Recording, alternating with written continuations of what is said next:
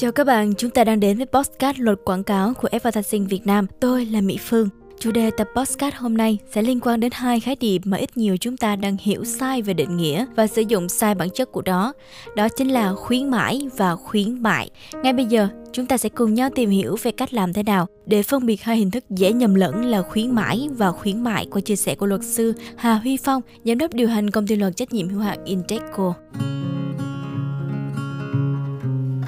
Có thể nói là phần lớn nhiều người vẫn thường nhầm lẫn giữa hai khái niệm khuyến mại và khuyến mãi hoặc cho rằng hai khái niệm này là một. Tuy nhiên, đây là hai hình thức hoàn toàn khác nhau, nhắm mục tiêu đến hai đối tượng cũng hoàn toàn khác nhau.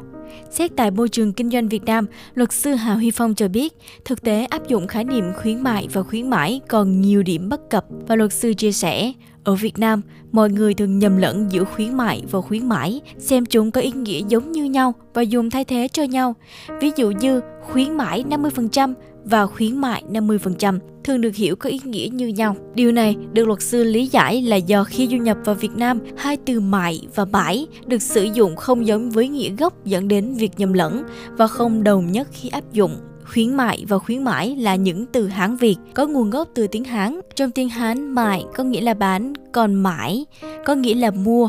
Như vậy, nếu cắt nghĩa theo từng từ Hán Việt thì khuyến mại tức là khuyến khích việc bán hàng, còn khuyến mãi tức là khuyến khích việc mua hàng.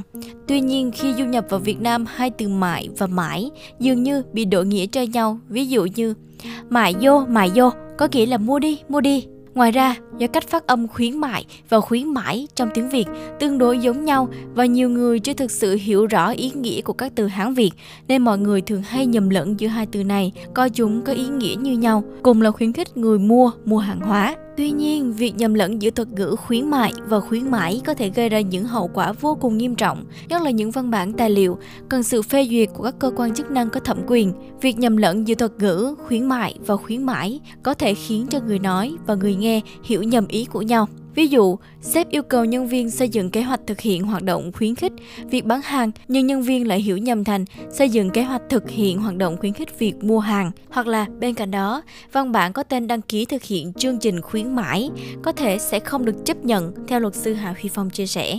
Vậy từ những cách phân biệt như trên, pháp luật Việt Nam có quy định như thế nào về hai hình thức này? Với phân biệt khuyến mại và khuyến mãi, theo luật sư Hà Huy Phong chia sẻ, hai hình thức khuyến mại và khuyến mãi đều nhằm mục đích khuyến khích việc mua bán hàng hóa, dịch vụ nhằm tăng doanh thu bán hàng. Tuy nhiên, hai hình thức hướng đến những đối tượng khác nhau và được quy định khác nhau theo pháp luật Việt Nam.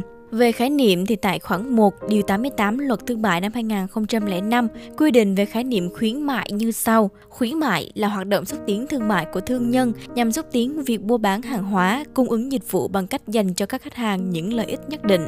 Ví dụ, trường hợp giảm giá bán hàng để khuyến khích người mua mua hàng được xem là một hình thức khuyến mại. Đối với khuyến mãi, pháp luật hiện không quy định về định nghĩa của hoạt động này. Tuy nhiên, có thể hiểu, khuyến mãi là hoạt động nhằm xúc tiến việc bán hàng hóa bằng cách dành cho người bán là các trung gian thương mại những lợi ích nhất định, đơn cử doanh nghiệp thưởng theo doanh số kênh phân phối, đại lý để khuyến khích việc bán hàng. Còn về hình thức thì như thế nào?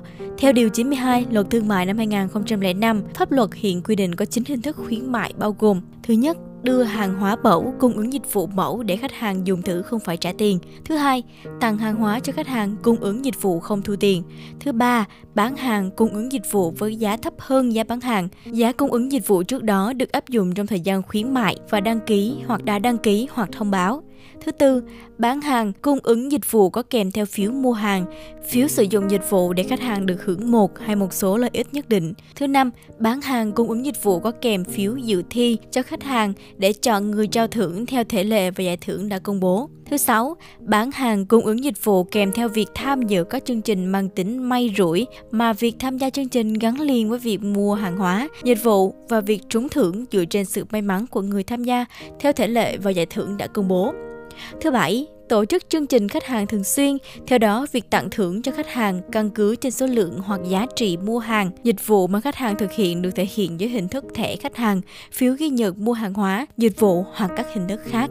Thứ 8, tổ chức cho khách hàng tham gia các chương trình văn hóa, nghệ thuật, giải trí và các sự kiện khác vì mục đích khuyến mại. Và cuối cùng, các hình thức khuyến mại khác đều được cơ quan quản lý nhà nước về thương mại chấp thuận. Còn về khuyến mãi thì sao? Hiện pháp luật Việt Nam không có quy định về các hình thức của hoạt động này. Tuy nhiên, có thể thể hiểu, Khuyến mãi bao gồm các hoạt động nhắm mục tiêu đến các đại lý, kênh phân phối, nhà bán buôn và nhà bán lẻ để đẩy các sản phẩm đến người tiêu dùng cuối cùng càng nhiều càng tốt.